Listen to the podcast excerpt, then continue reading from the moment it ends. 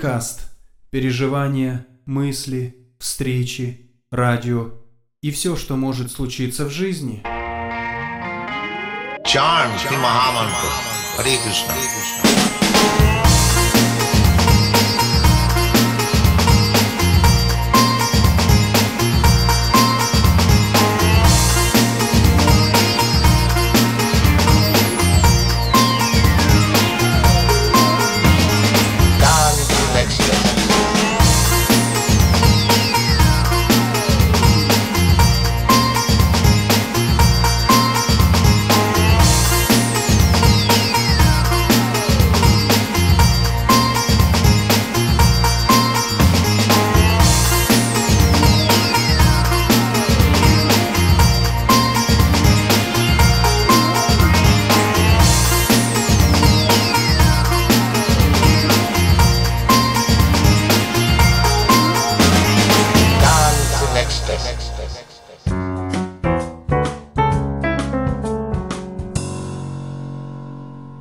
Hari Hari Ball, carissimi amici, benvenuti a questa nuova puntata di Lennycast, puntata 22 di questa seconda stagione che sta scivolando piano piano verso il termine. Oggi è il 28 giugno ed è il 179 giorno secondo il nostro calendario gregoriano, il 180 negli anni bisestili. Facciamo i dovuti scongiuri.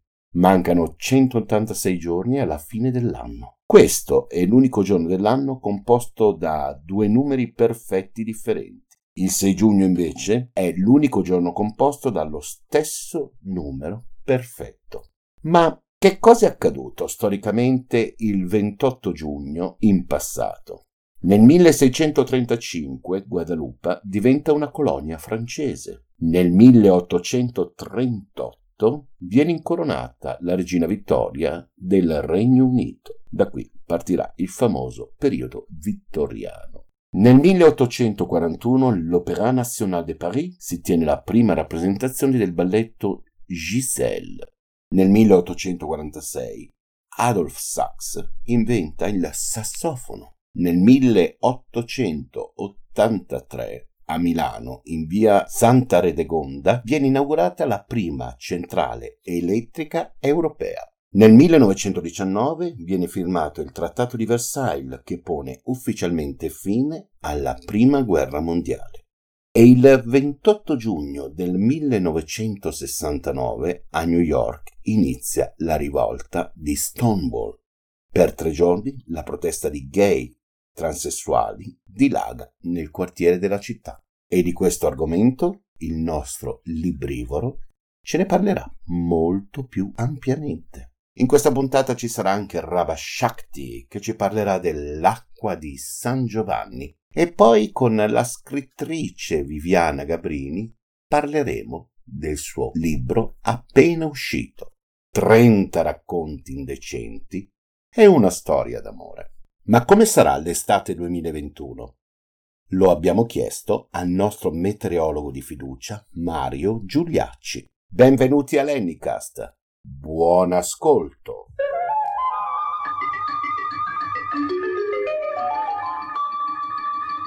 Un caro saluto da Mario Giuliacci. Come sarà l'estate 2021? Ce lo chiediamo perché ormai l'inizio dell'estate dal punto di vista climatico è imminente perché inizia il primo giugno, mentre il 21 giugno è l'inizio dell'estate dal punto di vista astronomico. Ebbene, immagino già i commenti sanaci dei soliti sapientoni che diranno: Ma come? Sbagli già le previsioni due o tre giorni e vuoi farci previsioni a 90 giorni? Beh, eh, devo smentire, cari sapientoni, questa vostra critica perché i metodi per prevedere come sarà l'estate sono assolutamente diversi dai metodi impiegati per prevedere il tempo che farà nei prossimi giorni. Infatti, per prevedere l'estate, questo nell'emisfero nord, il meteorologo esperto deve andare a esaminare con attenzione se nell'emisfero nord in questo momento sono in atto anomalie climatiche in grado di influenzare in un senso o nell'altro dall'altro la nostra estate. Ebbene, questa anomalia diciamo come? Una ormai dura da 50 anni, ossia la crescita del global warming di origine antropica che ha fatto sì che le temperature massime registrate ormai negli ultimi anni in estate siano circa 3 gradi più elevate di quanto non fossero negli anni 60-70 e questo comporta che il numero di giorni con ondata di caldo su almeno un terzo della penisola sia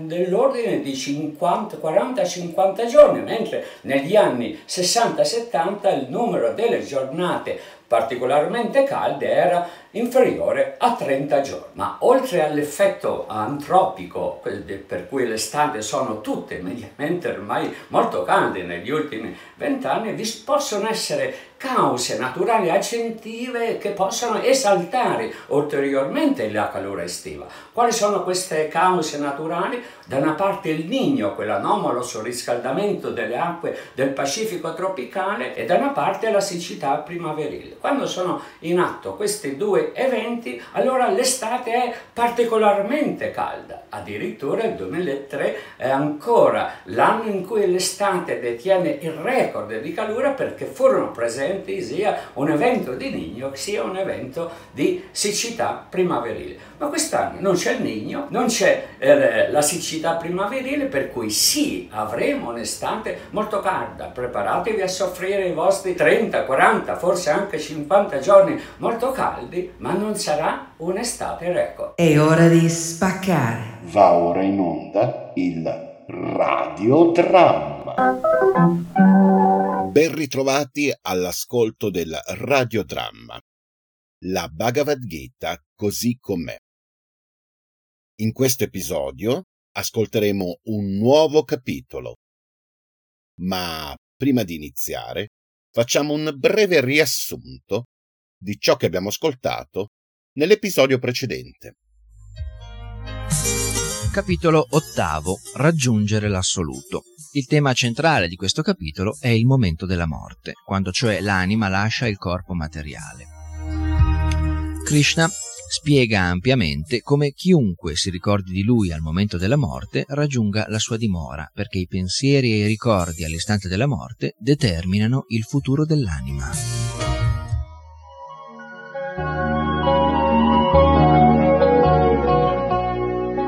Capitolo 9 La conoscenza più confidenziale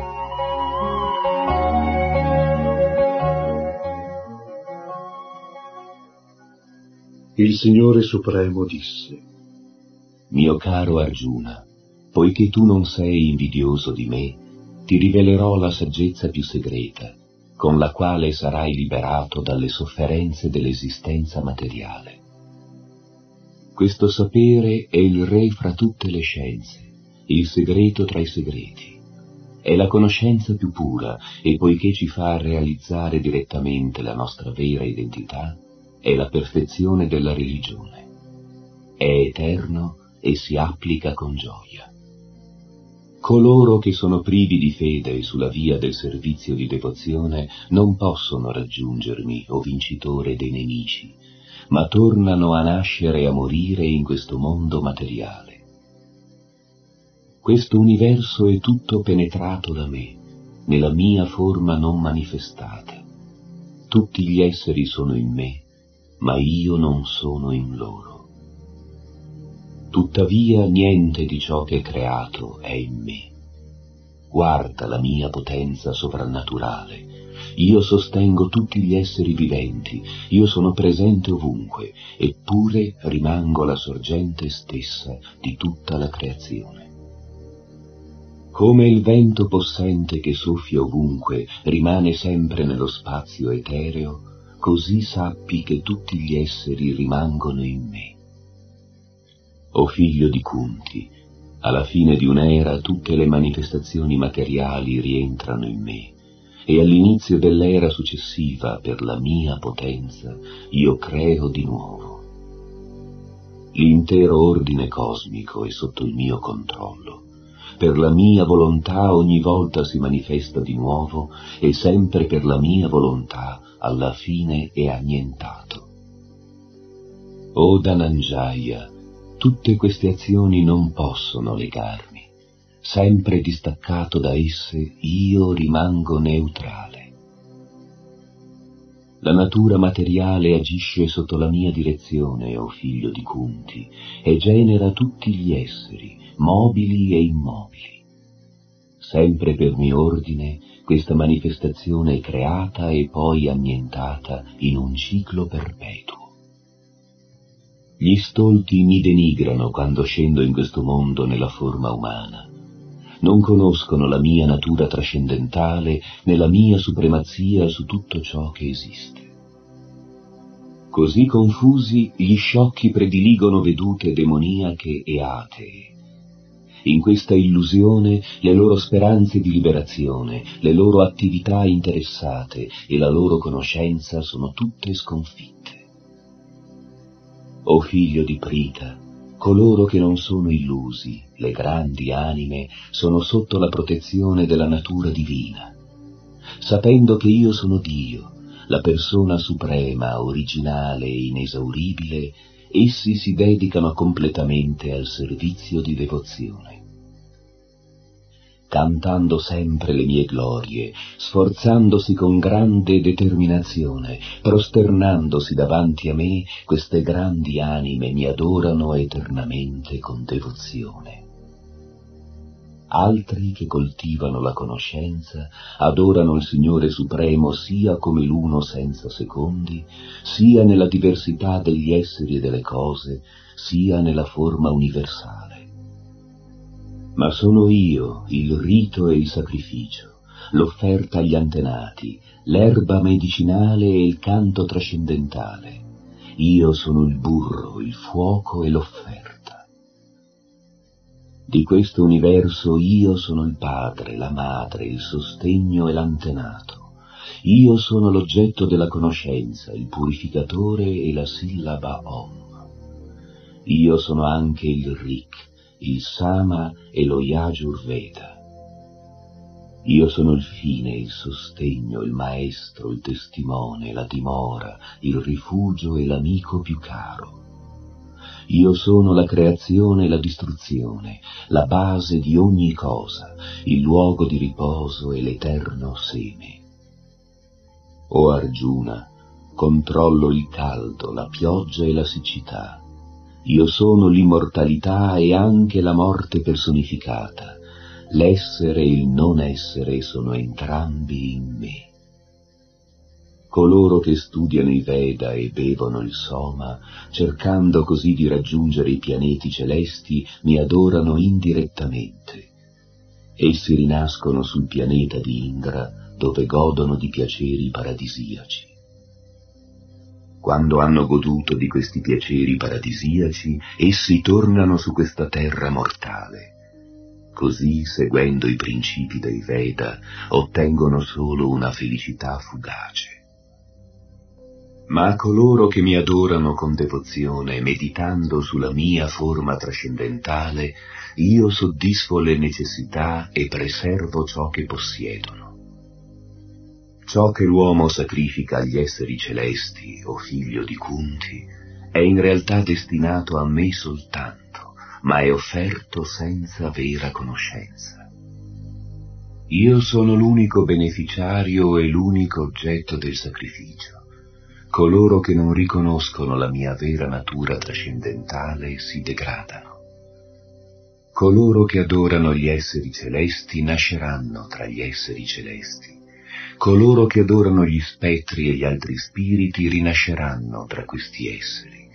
Coloro che adorano gli antenati raggiungeranno gli antenati e coloro che adorano me vivranno con me. Se qualcuno mi offre con amore e devozione una foglia, un fiore, un frutto e dell'acqua, accetterò la sua offerta.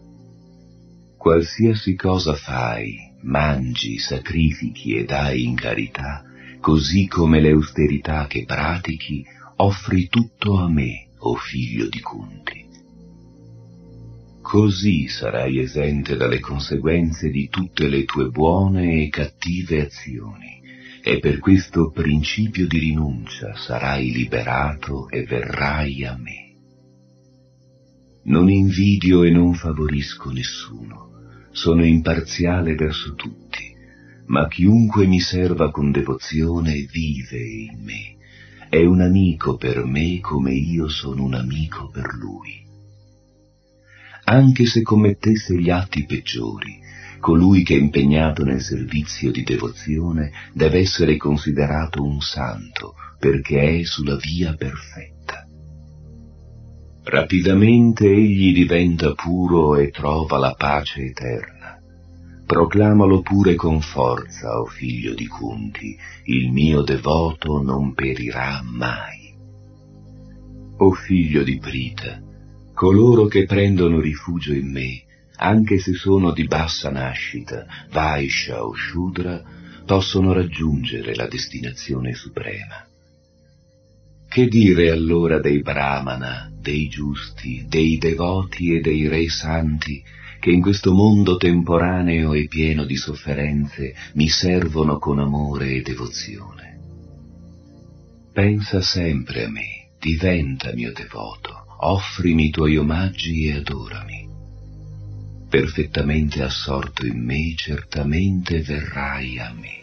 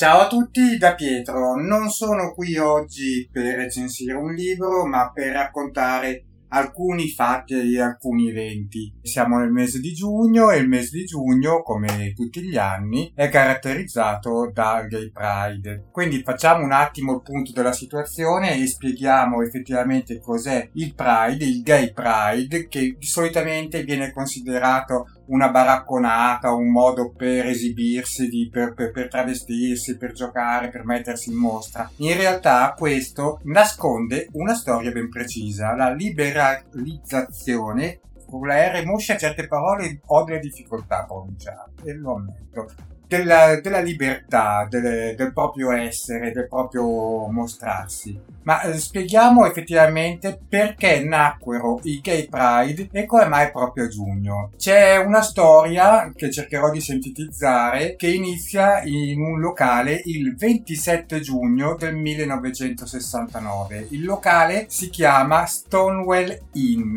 un bar nel Greenwich Village di New York. Quindi il tutto parte da New York.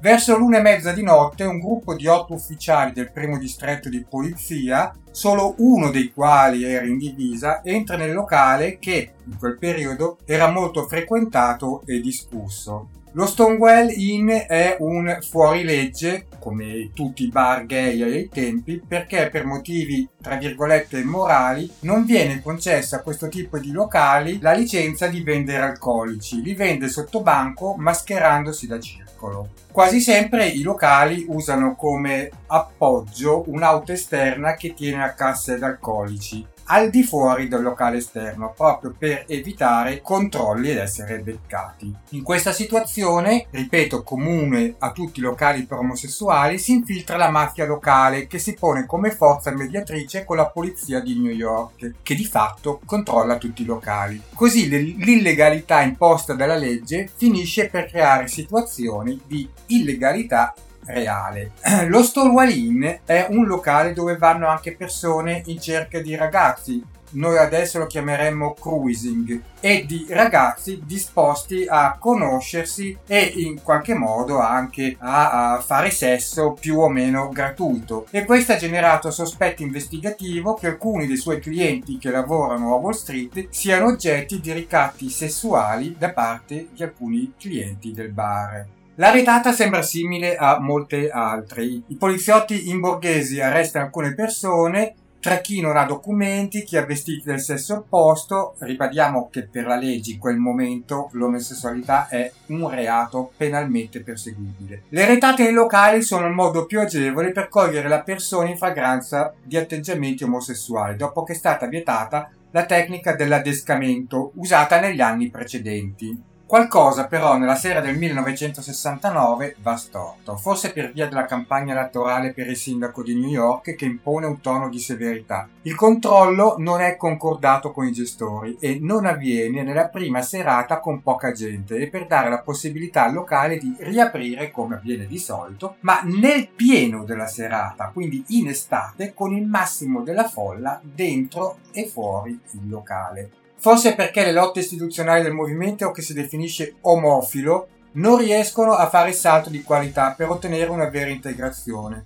Forse perché c'è l'eco ancora del 68, forse perché ci sono in zona reduci del Vietnam e delle proteste di piazza per i diritti civili, forse perché è troppo tardi i clienti hanno già bevuto, forse perché lo Stonewall si trovano i più emarginati degli emarginati, o semplicemente perché la stanchezza di quel clima che dura da anni con arresti, adescamenti, gogne pubbliche, incriminazioni varie, il divieto è diventato veramente insostenibile. Comunque, fatto sta che lo Stonewall Inn, la folla non accetta gli arresti per la prima volta e reagisce con inattesa violenza e costringe gli ufficiali in borghese a arrendersi, ad asserragliarsi, meglio ancora, dentro il locale. Nascono quindi incidenti che coinvolgono progressivamente migliaia di persone e centinaia di poliziotti che raggiungono il locale, con la gente che usa un parcometro come ariete per fare irruzione nel bar e gli ufficiali dentro che prendono un idrante ma scoprono che ha poca pressione e non riescono quindi a usarlo. Con il fronteggiato crearsi una prima linea di drag queen e agenti arrivati di rinforzo con lanci di oggetti, scontri e feriti da ambo le parti, sia per quella notte e per alcune notti successive. A livello mediatico l'immagine è potentissima, stiamo parlando del 1969, rappresenta una comunità esasperata e cancella gli stereotipi che accompagnavano le rivendicazioni pacate degli omosessuali, che, ripeto, fino allora hanno accettato questo tipo di sopruso. Una volta calmatesi le strade, nasce subito a luglio il Gay Liberation Front, che abbandona le cautele anche lessicali del movimento omofilo, usando per autodefinirsi la parola generale gay, termine che viene così sdoganato anche se per anni i media americani continuavano ad evitarlo. Una delle battaglie di questo movimento sarà anche quella di liberare i locali per omosessuali dal controllo della mafia. Rapidamente esso si spaccherà, quando una parte avvertirà la necessità di lavorare con dentro le istituzioni per il cambiamento. Il 27 luglio del 1969 rimane nella storia perché comunque è un momento segnante per i diritti degli omosessuali, definito in modo efficace la caduta della forcina che si udì in tutto il mondo. Un anno dopo, il 27 giugno del 1970, per ricordare quella data dell'anno prima, la comunità omosessuale di New York organizza una manifestazione pacifica, pacifica come sono stati tutti i gay pride. Nasce così il primo gay pride. Gli organizzatori, a differenza di quanto accaduto sino ad allora, non invitano più i partecipanti ad eh, indossare abiti rispettabili, quindi giacca, cravatta, jeans normali, per non danneggiare la rivendicazione o non rischiare arresti, ma al contrario consigliano alle persone di vestirsi come vogliono e come si sentono, come pensano di essere rappresentate, una scelta che diventerà marchio di fabbrica per tutti gli anni a venire. Ecco perché, ancora adesso, nei gay pride, anche in Italia, si vedono quelle cose che possono essere considerate a volte eccessive, ma sono simboli di libertà.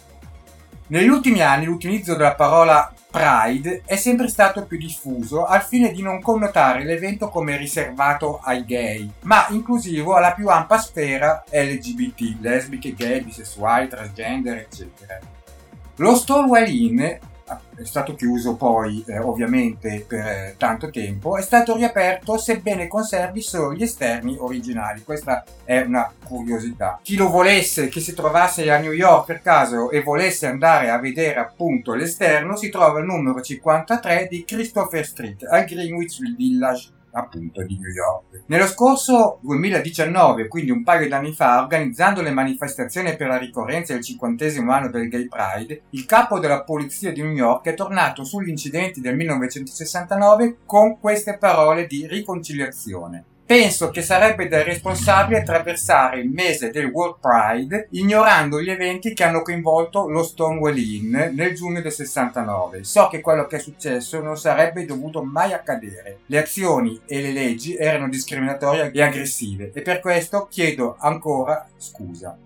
Questa è in breve la storia del Gay Pride e ho cercato sempre brevemente di spiegare alcuni atteggiamenti che si possono vedere e più o meno giudicare positivamente ai vari Pride.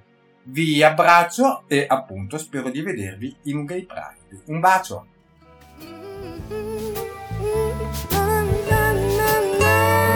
Présentez vos papiers,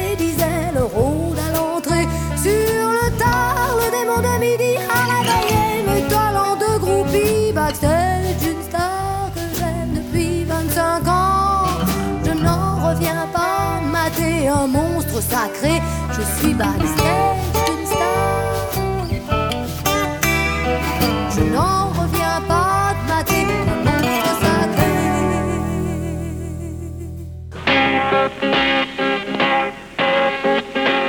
Y ahora, un disco.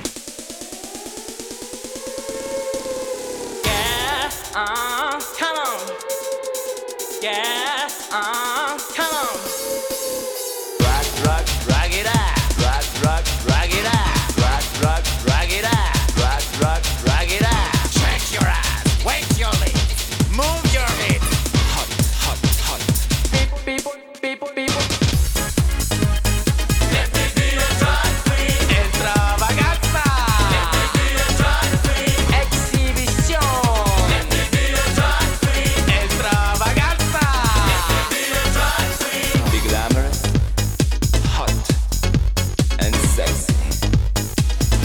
Hey I feel like being Chichi Poo tonight.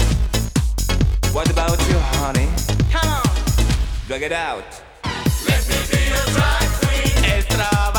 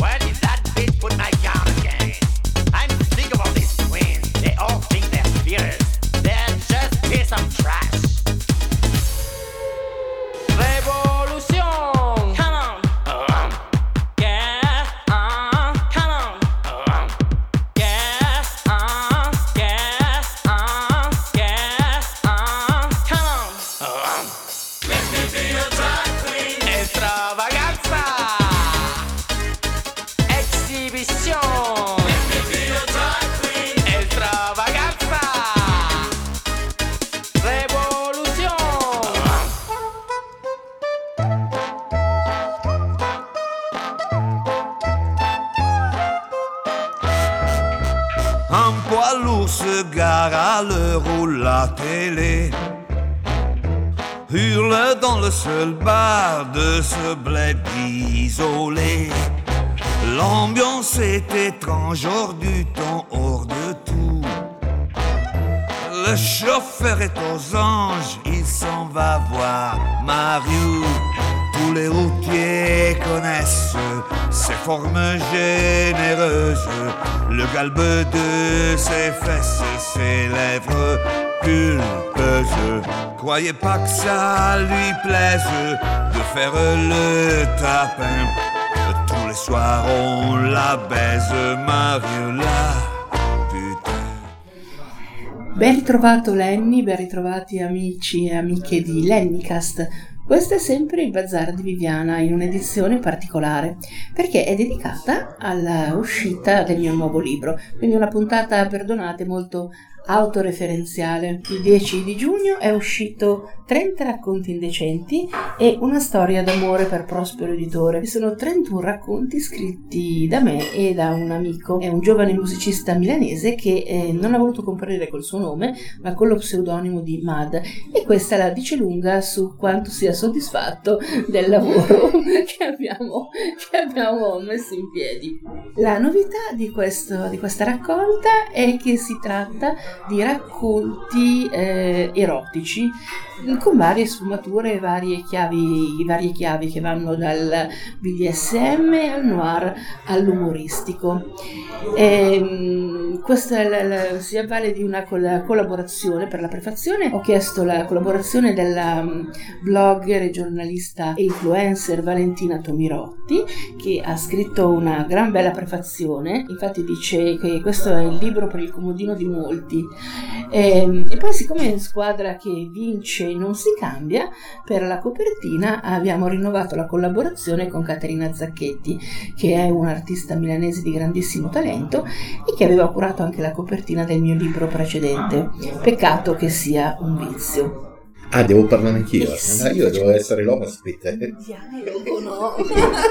Io dovevo essere l'ospite, quindi dovevo- ah, mi aspettavo un'introduzione, invece no, dico vai te, vai te. Ma possiamo dire dove siamo oppure... Allora, eh, sì, no, beh, non è un problema, quindi siccome siamo, Siamo in zona cena. bianca, dopo un anno di pandemia siamo usciti, cioè abbiamo fatto, questa sera io e Viviana abbiamo fatto qualcosa di veramente trasgressivo.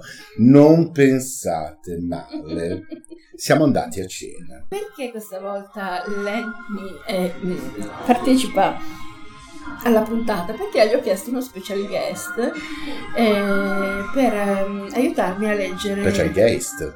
Comunque questo special guest eh, in cui leggeremo l'incipit di un racconto e mi sembra Oh mio Dio, ma io non ho gli occhiali. cioè. un'altra voce.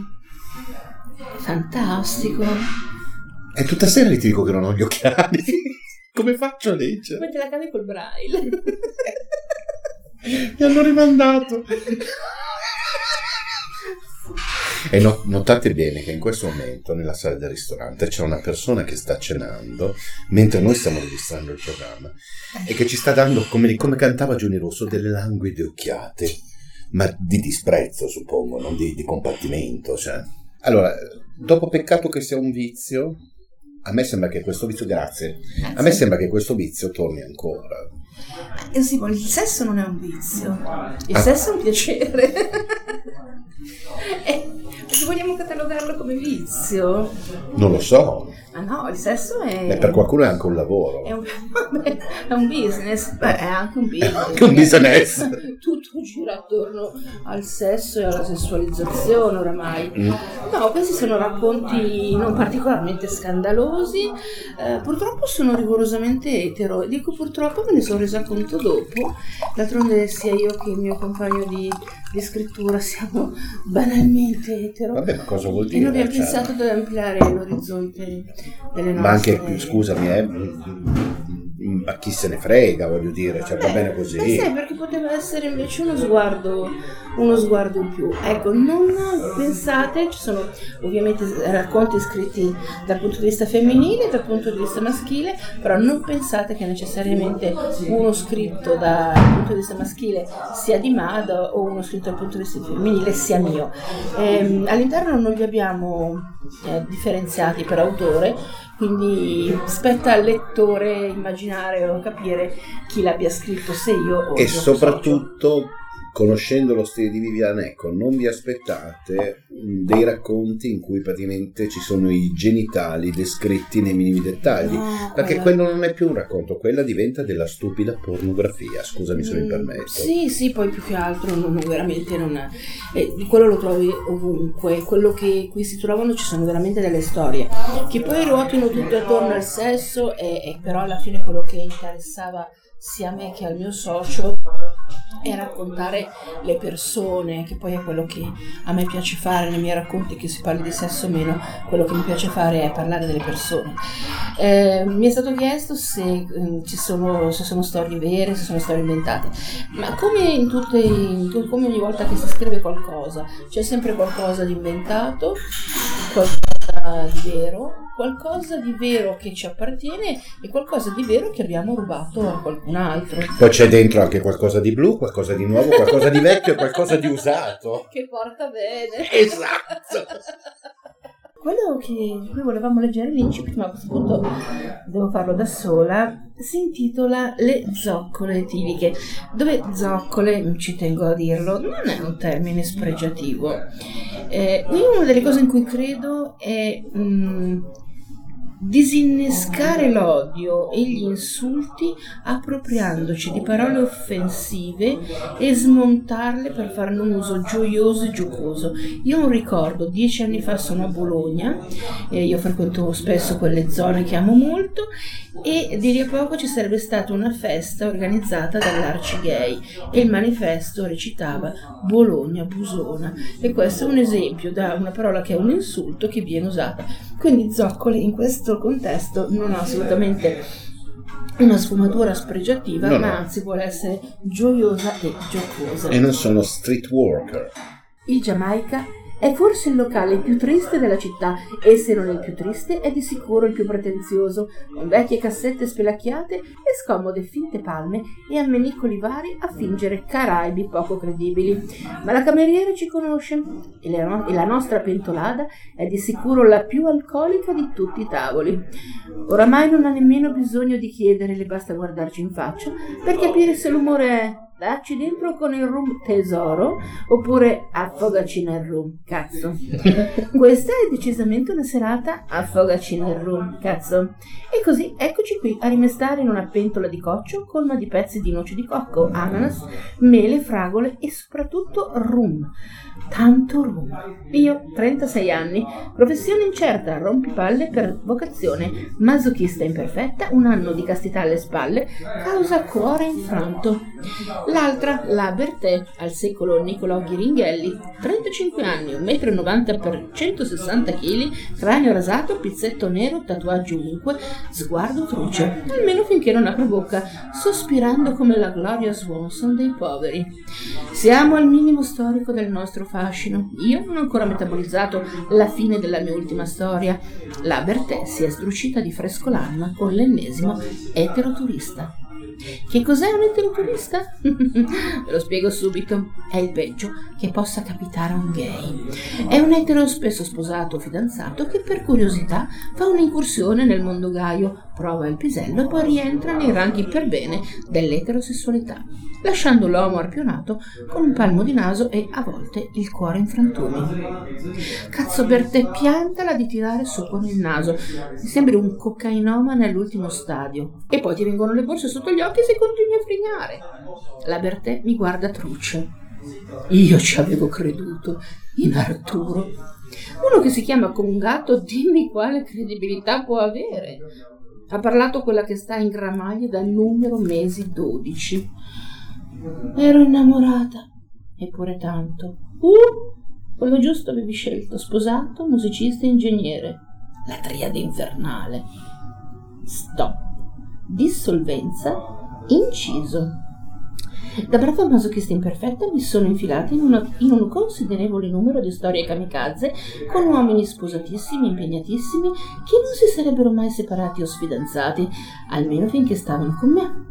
E con gli anni ho capito che due sono le categorie di maschi a cui non so resistere e da cui mi faccio mandare incoriandoli i quadranti cardiaci, i musicisti e gli ingegneri.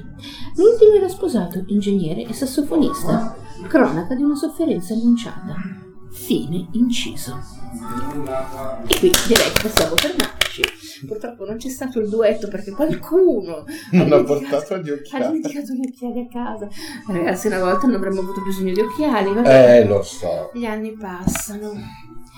E quindi insomma questo è ovviamente, ovviamente un racconto in chiave comica, poi c'è il noir, c'è il BDSM. Ricordiamo che il libro, come il precedente Peccato che sia un vizio, questo è 30 racconti indecenti e una storia d'amore, è edito da Prospero Editore. Lo trovate sia sul sito di Prospero che in tutti gli store online, ma soprattutto, e noi ve lo raccomandiamo di vero cuore, andate a ordinarlo nelle librerie come già ha fatto un nostro ascoltatore che l'ha anche scritto commentando sulla pagina Facebook del programma. Bravo, bravo, bravo.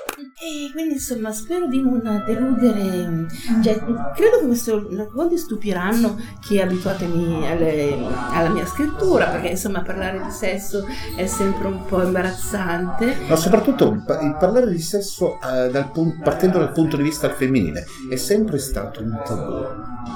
Sì, questo è vero, perché c'è sempre uno sguardo molto maschile, molto maschile sul sesso.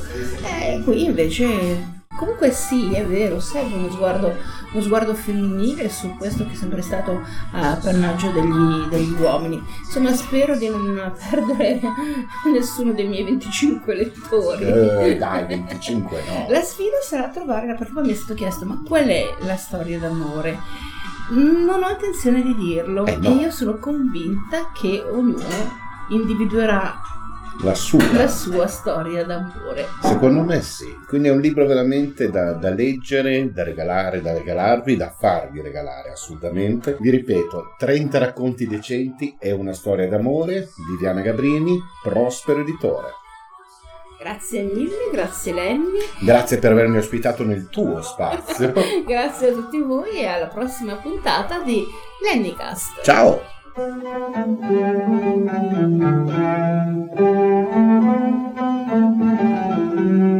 Now, here comes the music.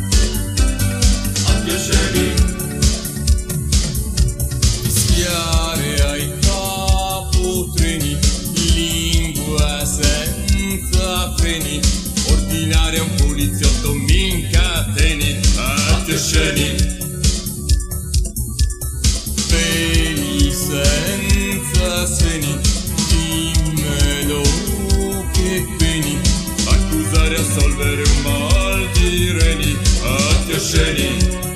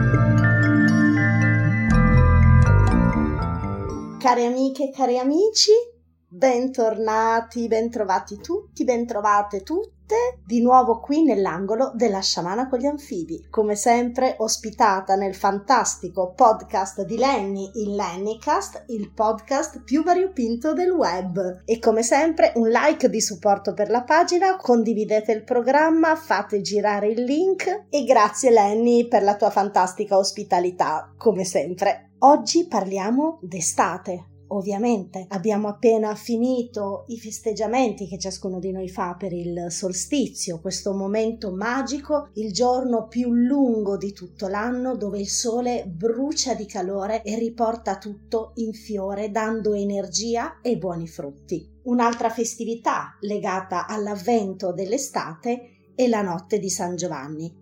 La notte tra il 23 e il 24 giugno. È un po' la conclusione del festeggiamento del solstizio d'estate con eh, la preparazione della altrettanto famosissima acqua di San Giovanni. Questa miscela di erbe e fiori è perfetta per lavare il viso e le mani e la leggenda ci racconta che il profumo di quest'acqua porti proprio il nostro spirito verso la purificazione, proprio come se fosse un nuovo inizio per la nostra anima.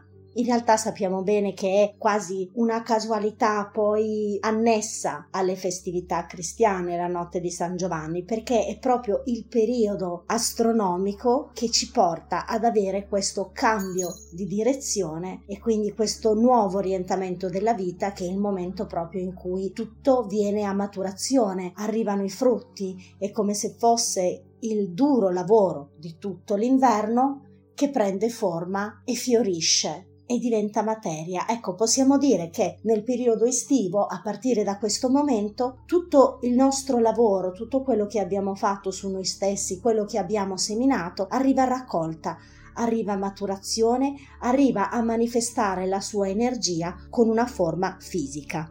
Ma vediamo subito come si prepara l'acqua di San Giovanni. Bene, le foglie che andiamo a raccogliere, le piccole bacche se vogliamo, o qualche frutto, o anche i fiori o dei petali di fiori, vanno sicuramente raccolti o la notte, quindi con il buio, prima che il sole sia alto. Questo perché il sole lascia evaporare molto in fretta la rugiada che si deposita sul terreno, che è quella che dà questo grandissimo potere. La rugiada è proprio qualcosa che la divinità madre natura ci regala perché è un'acqua altamente minerale. Ecco che quindi in questo periodo le erbe che andiamo a raccogliere per l'acqua di San Giovanni acquistano davvero delle proprietà magiche. Ginestra, verbena, rosa contro i malefici, c'è il finocchio selvatico, c'è l'avena che è il simbolo dell'abbondanza, poi rosmarino, menta, basilico, salvia che sono disinfettanti e poi l'iperico. L'iperico detto appunto erba di San Giovanni è l'unico antidepressivo scientificamente provato che abbiamo come regalo da madre natura. Quindi una volta che andiamo a raccogliere tutte queste erbe, prendiamo una bacinella, possibilmente di vetro non lavorato o in mancanza di questo va bene anche un piatto, un piatto fondo, una bacinella. L'importante è evitare sempre i materiali plastici che comunque a contatto con acqua, fiori un minimo qualcosa la trasmettono, quindi meglio evitare. Prenderemo quindi le corolle dei fiori, le foglie, le radici che abbiamo raccolto e le ricopriamo d'acqua e le lasciamo tutta la notte e tutto il giorno dopo al sole. Quindi un po' una macerazione tipo fiori di Bach, se consideriamo. Una volta passata tutta la giornata del 24, togliamo le erbe, filtriamo l'acqua e la possiamo conservare anche in piccole boccette da utilizzare come il nostro sentire ci suggerisce durante tutto l'anno, quindi prepariamone tantissima. Ma adesso vediamo un po' più da vicino quali erbe si usano per creare la nostra meravigliosa e profumatissima e benefica acqua di San Giovanni. Tradizionalmente ci sono delle erbe particolari da utilizzare. In realtà, come non mi stanco mai di ripetere, affidatevi al vostro sentire, imparate a sentire quello che vi suggerisce la vostra anima, imparate ad ascoltarvi, dobbiamo tutti sempre mai smettere di ascoltarci. Questo è il solo modo per davvero capire che cosa è meglio per noi in un determinato momento, anche quando si tratta di raccogliere erbe e fiori per l'acqua di San Giovanni. Andiamo a vedere quali sono. Verbena. La verbena è un calmante in natura. Si usa proprio per fare un tè che tra l'altro è quasi sedativo, quindi è veramente molto molto forte. E infatti la verbena simboleggia la pace. I greci ed i latini la chiamavano iera, botane o più semplicemente le lacrime di Iside, sangue di Mercurio o erba di Ercole. Durante il Medioevo era considerata una vera e propria panacea, un toccasana per tantissime malattie e addirittura la leggenda vuole che evitasse il contagio durante le epidemie. Contro il malocchio e le iettature, l'artemisia è la pianta più famosa che si usa nell'acqua di San Giovanni. È proprio una pianta protettiva al pari dell'aglio e le cipolle. Si porta addosso un sacchettino con dell'artemisia secca proprio per proteggersi dalle negatività, soprattutto durante i viaggi. Lavanda, il suo buon profumo, oltre a tenere lontane le tarme dall'armadio e a profumare la biancheria, è proprio il simbolo della purificazione e della felicità, tant'è vero che i fiori di lavanda essiccati si usano proprio come incenso da bruciare. Salvia. La salvia è proprio la pianta della salvezza. I galli dicevano che guariva tutte le malattie e che avesse il potere di resuscitare i morti ed è per questo che tante donne venivano accusate di stregoneria e quindi condannate e poi uccise quando venivano sorprese a raccogliere la salvia dai campi. Beh, sappiamo bene che la salvia fritta e impastellata è roba da paradiso e questo probabilmente qualche donna nel Medioevo già lo sapeva. Geniale! Resta comunque nella tradizione del culto mediterraneo proprio una delle piante sacre insieme al basilico, al rosmarino e alla menta, quindi comunque è mai far mancare la salvia in tutto quello che andiamo a preparare. Per l'acqua di San Giovanni usare la salvia significa dare una particolarità in più all'acqua che è quella di cicatrizzare. Quindi a livello fisico può essere un'acqua leggermente cicatrizzante, a livello energetico può aiutarci a cicatrizzare le ferite della nostra anima. Nell'acqua di San Giovanni troviamo anche la menta, eh, che viene tuttora sparsa sul pavimento di casa prima di passare la scopa, un po' perché tiene lontani gli insetti, un po' perché proprio a livello energetico toglie, elimina, caccia, insomma fa sparire i parassiti energetici. Quindi anche in questo caso cerchiamo di mettere della menta, della mentuccia, della menta piperita nella nostra acqua di San Giovanni. Darà comunque un profumo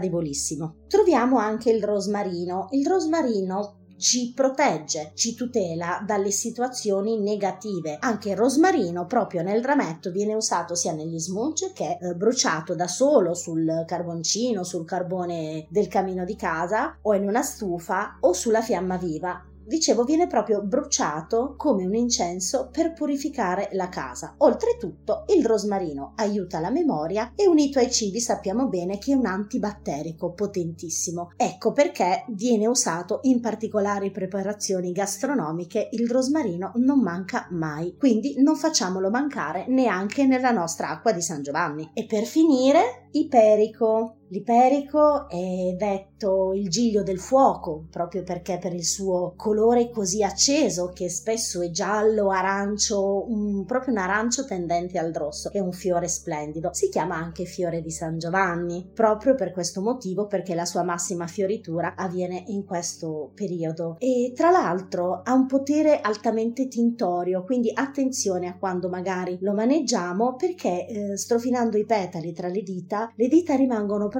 macchiate assolutamente quasi in modo indelebile di un colore rossastro che la leggenda vuole ricordi comunque il sangue del santo. In realtà quando un fiore lascia questa traccia indelebile sulle nostre dita non sta facendo altro che trasmetterci tutte le sue proprietà che alla, a livello del campo energetico della pelle e delle mani vengono comunque assorbite. Durante la notte di San Giovanni si dice che protegga dalle streghe energie cattive, quindi soprattutto perché ha questo grandissimo potere antidepressivo e antidepressivo del sistema energetico, non facciamolo mai mancare quindi nella nostra acqua di San Giovanni. Bene, amiche ed amici, anche per oggi è tutto. Buona estate a tutti, come sempre buona estate a te Lenny, buona estate al tuo podcast e buona estate a tutte le amiche e agli amici che sono in questo meraviglioso, super variopinto programma del web e credetemi, variopinto così non ce n'è, quindi come sempre viva la sciamana con gli anfibi, viva l'Ennicast, un like di supporto per la pagina,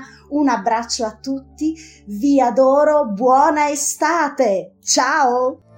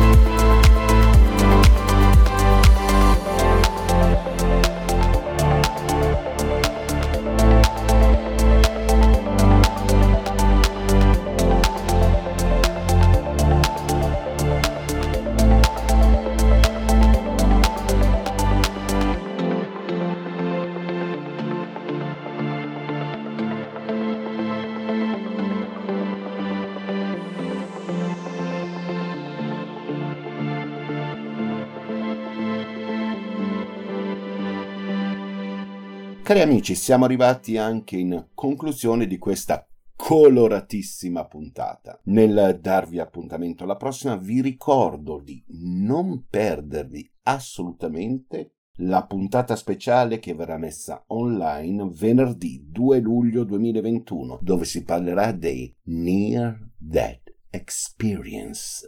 Non vi spoilerizzo nulla. Come sempre, io vi offro i miei più rispettosi omaggi e vi do appuntamento alla prossima.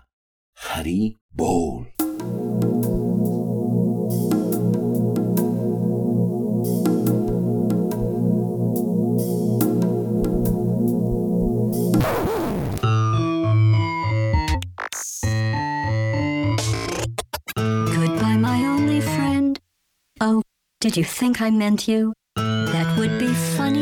If it weren't so sad. Well, you have been replaced. I don't need anyone now. When I delete you, maybe I'll